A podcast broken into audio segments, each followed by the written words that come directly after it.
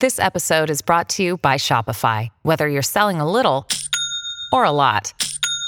Shopify helps you do your thing, however you cha-ching. From the launch your online shop stage, all the way to the we just hit a million orders stage. No matter what stage you're in, Shopify's there to help you grow. Sign up for a $1 per month trial period at shopify.com slash special offer, all lowercase. That's shopify.com slash special offer.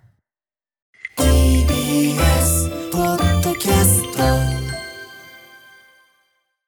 時刻は6時30分になりました。4月28日金曜日です。はい TBS ラジオキーステーションにお送りしているアフターシックスジャンクション。パーソナリティの私ライムスター歌丸です。そしてはい金曜パートナー TBS アナウンサーの山本貴明です。ここからは週刊映画辞表ムービーウォッチメン。今夜の課題映画はハロウィンジエンドです。では歌丸さんお願いします。えー本日はハロウィンエンズで通させていただきます、After Six Junction.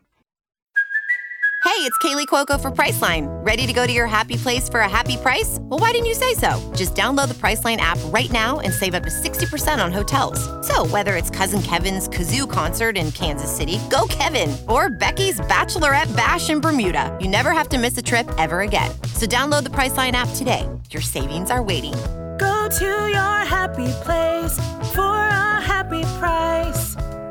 Go to your happy price, Priceline. さあここから私歌丸がランダムに決まった最新映画を自腹で鑑賞し評論する週刊映画辞表ムービーウォッチメン。今夜扱うのは日本では4月14日から公開されているこの作品。ハロウィン・ジ・エンド。はいこのねあの前のハロウィン・キルズの時も見ましたけどあのジョン・カンペーターがカーペンターがもともと作曲したこのハロウィンのテーマのちょっとこうちょっと食い気味に入るのがたまんないんだよね。ちょっとこっちが思ってたタイミングでちょっと早くてんてんてんてんってこれが最高なんですよねはい、えー、1978年にスクリーンデビューした不死身の殺人鬼ブギーマンことあるいはシェイプね、えー影形なんて言ってます、えーシェイプなんて言われてるマイケル・マイヤーズの恐怖を描いたハロウィンシリーズ新三部作の完結編特に今回の完結編の終わり方はシェイプっていうあれがぴったりでしたね。あのちゃんとそれもね落としてましたね、シェイプっていうのね。えー前作、ハロウィン・キルズでの惨劇から4年、イリノイ州の町ハドハドンフィールドで、えー孫のアリソンと暮らすローリーのもとに宿敵マイケル・マイヤーズの影が再び忍び寄る。主な出演はローリー役のジェイミー・リー・カーティスアカデミー賞主演女優賞ですからね、えーのほか、まあ、これこれじゃなくて、ね、エブエブで獲りましたけどね、えーのほかアリソン役のアンディ・マティチャック物語の鍵を握る青年コーリー役のローハン・キャンベルなどでございます。監督脚本は前作に続きデビッド・ゴードン・グリーンが務めました、まあ、今回の最新3部作3つともこの方が脚本監督です。というところで代表的な皆さんねもう見たよというねリスナーの皆さん、えーからのメールをご紹介します、えー、ウォッチメからの監視報告です。メールの量は少なめ、これは残念ですよね。えーまあ、この番組的には非常にちょっと注目していただきたい3部作でしたが、その完結編ですが、しかも賛否の比率は褒める意見がおよそ4割、あまり評判が良くありません。えーまあ、あのアメリカ本国でも非常に、まあ、賛否両論というか、やっぱりちょっとあの今までの2作に比べるとけなす人多めな気もしますね。えー主な褒める意見は、作品込められたメッセージに感銘を受けた、作り手のメッセージがこもった良い3部作だったなどございます。一方、否定的な意見は、長いシリーズの完結編がこれ、肩透かし、こんなのが見たかったわけじゃない。まあ、あのこれじゃない感があるのは分かります。非常に変化球なんでね。えーというところで代表的なメールをご紹介しましょう。ラジオネームレインウォッチャーさん。えー何年か越しのシリーズ完結作と銘打った今作。これで全ハロウィンファンが納得するかは分かりませんが、少なくともちゃんと何らかの意思を持って終わらせていることは確かだと思います。それだけでも評価してあげて良いんじゃないでしょうか。前作キルズでの、えー恐怖の概念にで恐怖の概念に近い存在となったブギーマンマイケル・マイヤーズ。今作ではその路線をさらに考えて発展させ回答を試みています。すなわち概念となった恐怖はやがてミームとなって消費されつつ継承される時を待っているということです。まずアバンから驚きつつ感心しました。この手のスリラー映画といえばまず最初はつかみキルを見せるだろうところ今作はひねってきます。確かにある惨劇は起こるのですがということでちょっとこれ踏み進めますねネタバレをねうん、えーただそれは明らかにかつてブギーマンがいたからこそ起こった事件であり果たして恐怖は姿を姿を変えてまさにシェイプを変えて、えー空気や水と同等の存在感でこの街に染み渡っていることを知ります過去イコール恐怖はこのハドゥンフィールドの街そのものと区別がつかないくらい癒着していて繰り返し見ているぞお前に幸せになる権利はないとナイフを突きつけてくるこの街はブギーマン並みに恐ろしく腐ろうとしているということなのですねこの街が醸す圧力は言動がデジタルタトゥーとなっていつまでも残りゴシップは消費されやすく再出発が許されづらい現代の社会と容易に重ねることができます。私たちは今や誰もが未来が住んでる街ハドゥンフィールドに生きていると言えるでしょう。そうなると平穏に生きてる生きる手段としてはもう逃げるか戦うしかないわけですが今作は告げている。戦えと。誰かが行動して腐敗を止めなければならないのだと。映画の後半では圧力に屈して最悪の反動に身を任せてしまうものと。それでも立ち向かうものが描かれます。過去や恐怖そのものであるブギーマンを乗り越えるには単純なパワーではなくその意志こそが必要というのが作り手たちの答えなのでしょう。えアリソンとコーリーの 80s 味あふれる青春パートが多かったりもするので自然とキル数は控えめになりラストにしては物足りないという声も多いのかもしれません。ちなみに私どっちかというと 70s 味を感じましたがはいまあ後ほど言いますね。はいまあ、どっちにしろ青春パート。私は2人の似ていてでも明らかに異なるという点の積み上げが今作の物語に説得力を与える要になっていると思えたので嫌いではありませんでした。やっぱり同じような嫌な目にあってもどう反応するかというところに対照的な、ね、違いがあったりしましたよね、えー、コーリーとアリソン、えー、一方ダメだったという方ロジャーさんです。一作ごとにボルテージを上げてきたシリーズのグランドフィナーレにえらい変化球をぶっ込んできやがったなという印象でありますと、えー、でちょっとねいろいろ書いていただいて。アイデア自体は秀逸だし今回の主役を張るコーリー君は悲哀に満ちた共感を呼べるキャラであります。ただ本作は完結編としてのタスクも必須なのでコーリー君の話は終盤で割と中途半端に投げ出されそこからはそれまで一歩引いていたローリーとマイケルが大慌てで前に出て半世紀に及ぶ死闘の決着を事務的にちゃっちゃとこなすことになります。フィナーレでは唐突に、えー、不自然な群衆を集めてなんとか大団円のセレモニーっぽいムードを出そうと頑張るもののいかにも急ごしらえで考えに乏しいものでした。主に本作は出す順番を間違えたように見受けられます。本作を真ん中の2作目に置いてツイストを利かせハロウィンキルズを完結編として盛大に打ち上げつまりその要はハロウィンキルズの結論ね。あのマイケル・マイヤーズは殺せないのではないかっていう結論を置けばサーガ的な天使の曲線も綺麗につながったのではないでしょうか。決して悪くはない内容だっただけにだけにタイガーシリーズの終幕という位置に持ってきたことで座りの悪いことになってしまいなんとももったいない印象ではあります。というロジャーさんです。あのー、それごあのおっしゃることもわかる気がしますね。はい、えー、皆さんメールありがとうございました。ということでハロウィンジエンド、えー、ですございます。一応本日はねあの非常にいいハロウィンエンズって僕ずっとあの原題です原題のハロウィンエンズの方がハロウィンキルズと整合性が取れてる上に言いやすいので今日はハロウィンエンズで通させてください。すいません、えー、 TOHOシネマズ日比谷でと、えっと、今あのもう輸入版の 4KUHD ブルーレイがね出てるんでそれで音声解説付きだったりとかね、えー、計3回ぐらい見ております。え東シネマス日比谷はあなんかホラー好きそうなおじさんとホラー好きそうな若い女性で半々ぐらい。結構入ってましたよ。はい。えー、まあその公開時期がねアメリカでは10月に去年の10月に公開されてるんでなんでハロウィンの時期にやんねえのかなっていうねちょっと季節外れだろうって感じはありますけどね。ということで、えー、1978年ジョー・カンペーターカーペンター監督によるスラッシャー映画の古典ハロウィンと、えー、ほぼほぼ直接つながったというのはこの間にもご存知の通りハロウィンシリーズというのはずっと、えー、作られ続けてきたんだけどそれではハロウィン2のド頭の一部以外はなかったことにした上で、えー、1978年の1作目とほぼほぼつなが直接つながった2018年デビッド・ゴードン・グリーン脚本監督そしてジェイミー・リー・カーティスが改めてローリー役を務めた新たなハロウィン、えー、がそこから始まると、えー、最新3部作との完結作完結編ということですね。当コーナーでは2作目のハロウィンキルズを2021年11月12日に扱いました。えー、ということで本作ハロウィンエンズ、えーと、なんですけどね今回のその最新3部作完結編というでどうやってこう幕を引くのかというのが見どころの作品なので要は過去2作を受けて、えー、まずはやっぱり最低限えー、それまでホラーは撮ったことなかった、まあ、コメディとか人間ドラマ、ね、ずっと撮ってきたデビッド・ゴードン・グリーンさんによるこの過去2作どんなんだったかというのを改めてちょっとおさらいしておきたいと思います。まず2018年のハロウィンはですねジェイミリー・カーティス演じるローリーが1978年に対決した、まあ、このこのこの作品の中ではその1978年に対決したきりなわけですけど1978年に対決した動機なき不死身の殺人鬼マイケル・マイヤーズのへの、まあ、恐怖と復讐心から完全にターミネーター2以降のサラコナー化して、えー、つまり異常に鍛え抜かれた、えー、そして好戦的な、えー、ビジランテ自警団的なファイターと化していって、えー、でその娘としてそういう普通じゃない母親に辟易しつつも、まあ、影響も受けてきたジュディ・グリアさん演じるカレンと、えー、さらにその娘ローリーにとっては、まあ、孫の、えー、アンディ・マティ・チャックさん演じる、えー、アリソンというこの3世代の女性の物語になっているというのが、まあ、最新3部作のまず内容の特徴ですよね、えー、これは1978年オリジナルの共同脚本を手掛け女性キャラクターの掘り下げに大きく貢献したというデブラヒルさんの、まあえー、イズムというのを正しく現代的に押し広げた作りとも言える。つまりあの1作目のハロウィンにちゃんとこれはあのあった要素でもあるということですし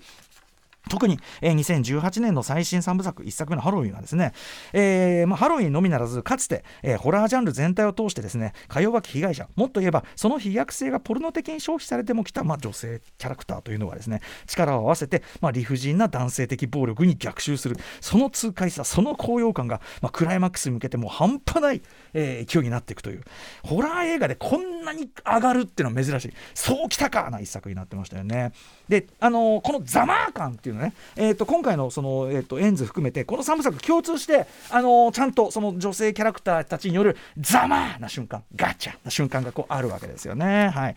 えー、でそのですねえーとまあ、女性たちがこう、まあ、逆襲するわけですけども、えー、その逆襲の仕方外部からやってくる敵に自ら武装して自衛で対抗するというのはこれは、えー、これもですねジョン・カーペンター作品の根幹にある西部劇的な、えー、もっと言えば現アメリカ的な思想でもあると、まあ、あのジョン・カーペンターさんハワード・ホークス大好きな人ですからね、えー、なんですがところが2021年の最新3部作2作目、えー、先ほど言った「キルズ」はですねその現アメリカ的西部劇的自警団イズムの今度は負の側面というのを真正面から描いた作品になっている。つまり1作目は思い切り相対化して冷や水ぶっかけるような内容になってるわけです。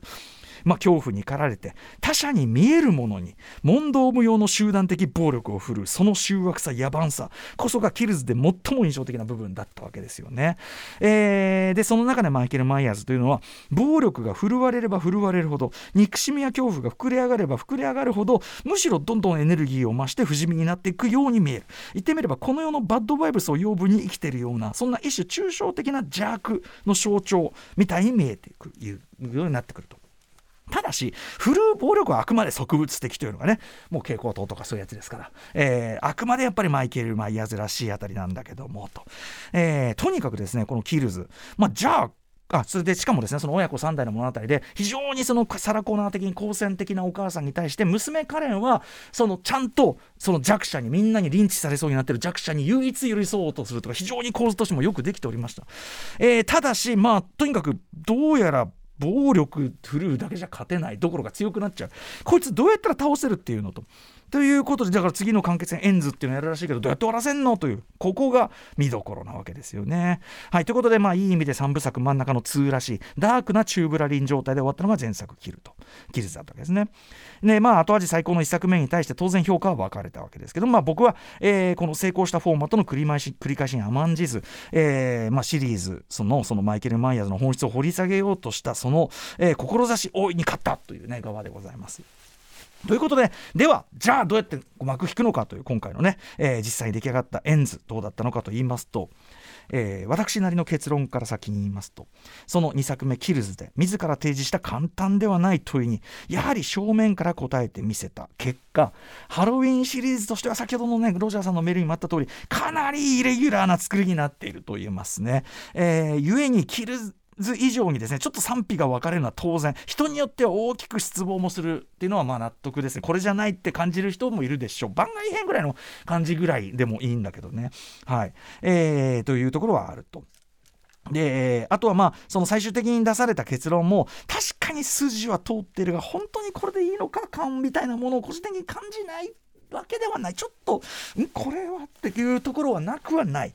だが、えこれはこれで間違いなく面白いしこの3部作の完結編としてはこれはこれで間違ってない一作にきちんとなっていると私は思います。非常にだから志が高い3部作だったなというふうには思います、えー、まずオープニング、アバンタイトから非常にね、意表をつかれますね。先ほどメールにもあった通り、えー、キルズから1年後のイルヌーシュ、はい、ハドンフィールド。キルズはね、1作目と完全に連続してるんで、2018年という設定なんですけど、2019年、えー、まあ、またまたハロウィンの夜。で、マイケル・マイヤーズはもうすでに姿を消したままと。で、人々は不安と疑心暗鬼を抱えながら表面上は日常を取り戻しつつあったというその夜。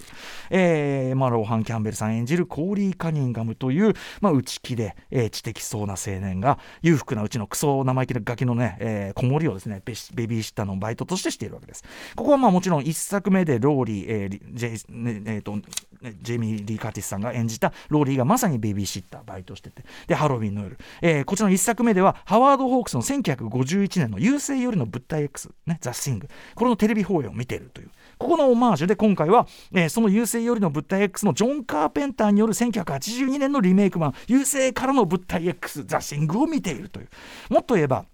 このコーリー・カニンガムという今回の実質もう一人の主人公このネーミング自体ジョー・カンペカーペンターのクリスティーンという1983年、えーまあ、邪悪な自動車に邪悪な意志が宿るというあれの主人公のアーニー・カニンガムになぞらえたものなんですね。なので第3幕でコーリーが自動車を使っていじめっ子たちに逆襲するというのはこれ完全にクリスティーンオマージュなんですね。だったりするわけです、えー、ともあれこの冒頭アバンタイトルマイケル・マイヤーズは姿を現さないのにまずあの非常にこう立派なお屋敷なんですが螺旋階段を下から見上げたあのショットであるとかあるいは湾曲した鏡越しのショットとかまだ何も起こってないのに不安や不吉さをたたえたこの絵作りの連なりでどんどんどんどんこう嫌な感じを増していくわけです。でだんだんだんだん嫌な感じ増していくに従ってどんどんどんどんこう編集テンポも加速度的に速くなっていってテンションが上がりきったところである決定的な惨劇がバチコーンと起こりコーリーも観客も唖然とする中例によって絶妙に食ったタイミングでこれが来るおなじみジョン・カーペンター作曲ハロウィンのテーマ。これですよね。このもうちょっと食い気味のテンポで。ねえ。あなたなあなた何してくれたの？タンタンタンタンタンタンタン。これですよね。最悪。怒ってる事態。最悪。そしてえここでタイトル。意外。そして上がるっていうね。まだマイケル・マイヤーズ出てないのに。上がる。しかもここはあのー、その猫の惨劇が起こる前のところでちゃんとコーリーの中にあるある種の危うさみたいなものをすでにちゃんと匂わせているというところもうまいですよね。でこれを流れながらねオープニングクレジット。毎回恒例あのハロウィンのかぼちゃのランタンがねこうちょっと怖い感じで出てくるわけですけど今回はですね次々と内側からメリメリと食い破るように新たなかぼちゃが中から中から顔を出していくと。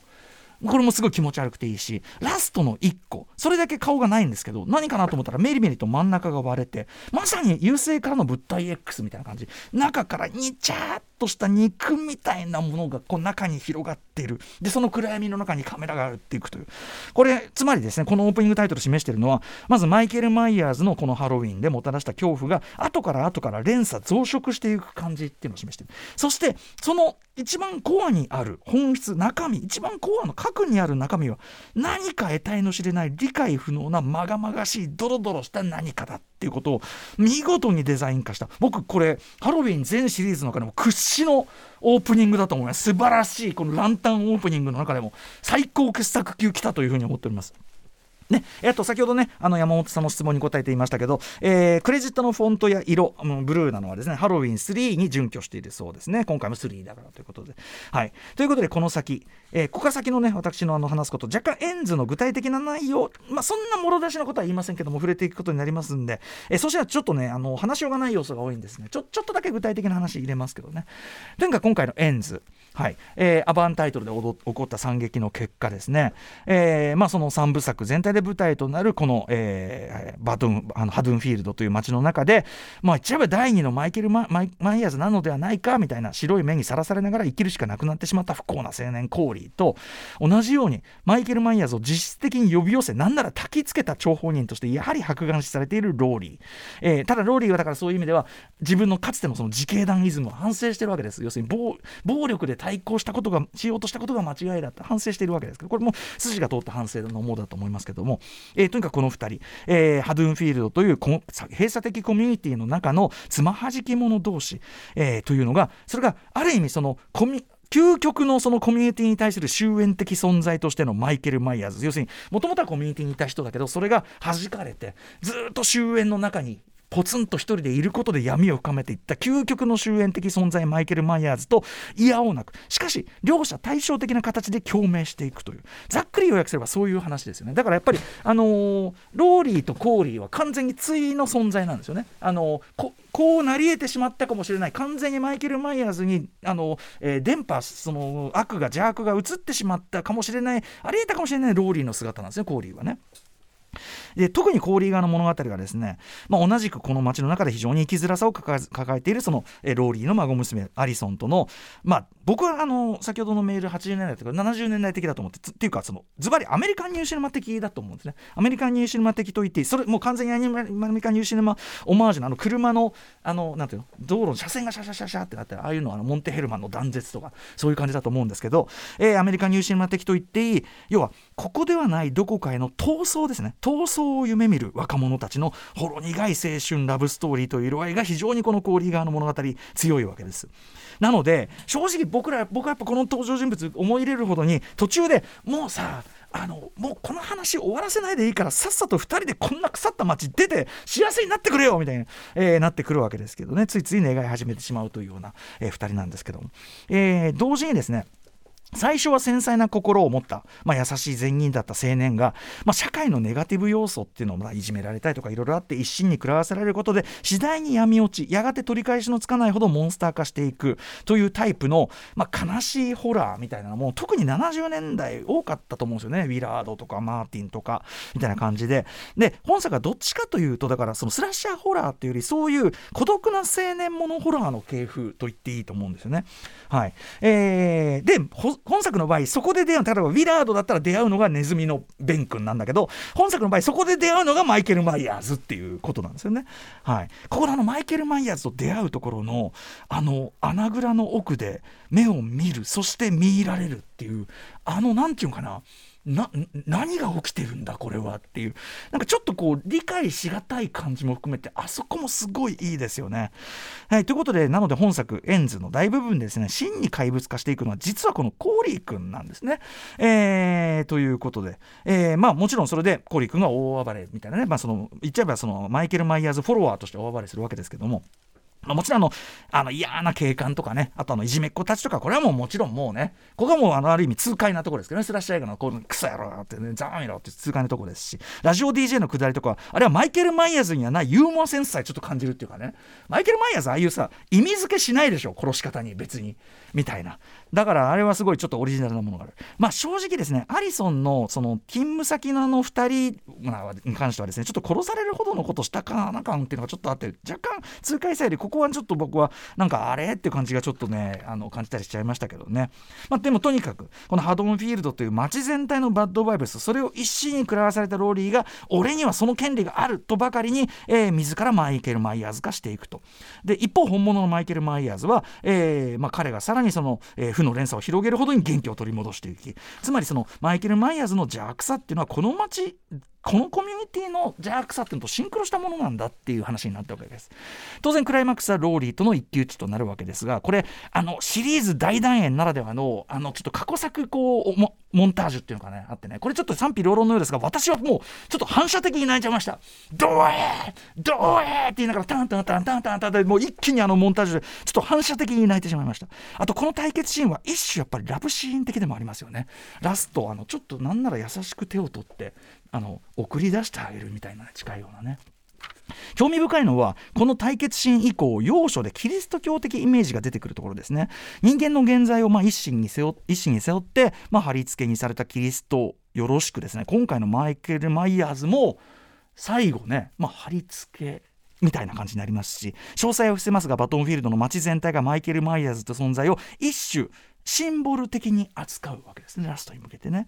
まあこれあのキルズで相対化されたはずのアメリカ的自警団的イズムそのコミュニティで全てを仕切るイズムの最高程とも取れてちょっと微妙な気持ちにならなくもないがただまあそのコミュニティ自らその自らの邪悪が生んだ結果にまあ落とし前を直接つけるっていうふうにも言えるかなと思います。いずれにせよこの作品全体通して言えるのは排除の論理だけではその邪悪はなくせないどころか増やしてしまうっていうことだけは明確に言ってると思いますんで。とにかくキールズで提示された問いかけ暴力で対抗するんでいいのか排除するんでいいのかっていうのに対してはやはり筋を通した結論になっていることは間違いないかと思います。えーでそこからの驚くほど穏やかなエンディング、まあ、解釈はいろいろ可能でしょうが僕はやはりあもはやシンボルとしての意味を剥ぎ取られたただのものと化したあれっていうあ思いのほか静かなエンディング僕はこの3部作はこれはこれでしっかり完成度が高い3部作になっていると思いますし面白かったです。あとやっぱりジェイミー・リー・カーティスねさすがアカデミー賞級女優と言いましょうか。まあよくぞお疲れ様でございました。あの、ね、メイキングのあのインタビューで本当にこういうインタビューでは珍しくジェイミー・リー・カーティスが号泣しだすんです。これ見たらさらにまたグッときてしまいましたね。はい。ということで3部作揃って、えーぜひぜひ劇場でかかっているうちに見てください、えーおすすめでございます。ちなみにデビッド・ゴードン・グリーンさんハロウィンこの新3部作に続いての新作はなんとエクソシスト。そしてドラマシリーズヘルレイザーだそうです。さあということで、えー来週5月5日にウォッチする作品これ 10, 10候補、えー発表します。まず最初はこちら「ザ・スーパーマリオブラザーズ・ムービー」続いてはこちら「セイント・セイヤ・ザ・ビギニング」3つ目「せかいのおきく」えーそして4つ目「ビレッジ」5つ目「午前4時にパリの夜は明ける」6つ目「レッドロケット」7つ目「聖地には雲が巣を張る」えー8つ目「ザ・ホエール」9つ目。エアーそして最後はリスナーカプセルです。えーくえっと、加える組さん、えー来週宇多丸さんにウォッチしていただきたい作品は高速道路家族です。韓国映画、えー万引き家族やパラサイトにも通じる貧困家族ものではあるのですが、完全に山本アナ向けのイートシーン満載のイート映画作品です。ということで Let's ガチャタイム、はい。さあ、えーウクライナ、えー侵攻を受けたウクライナ人道支援のために、えーまた1万円を、えー余計に回すというのをまだまだ続けております。最初は。えー最初1はい、えースーパーマリオね。俺ねスーパーマリオそんな好きじゃないから。はい。失礼します。はいコンコロリンはい来た、はいえー、さばきが早い6かな？6あレッドロケット来た。ショーン・ベイカー最新作。レッドロケット行ってみたかった。すごい。行ってみよう。お願いします。はい今回ポルノ男優がみたいなやつですね。元ポルノ男優みたいなね。さあということでこの映画を見たという方からの感想をお待ちしております。また評論してほしい映画も募集中。リスナー枠に採用された方には現金2000円をプレゼントいたしております。宛先はどちらも歌丸アートマーク TBS.CO.JP までお願いいたします。あと番組公式サイトにはね公式書き起こしもありますんでハロウィンキルズもすでに乗っかってますよ。ということで以上ムービーウォッチメンでした。この後は石川クリナさん登場です。After Six Junction.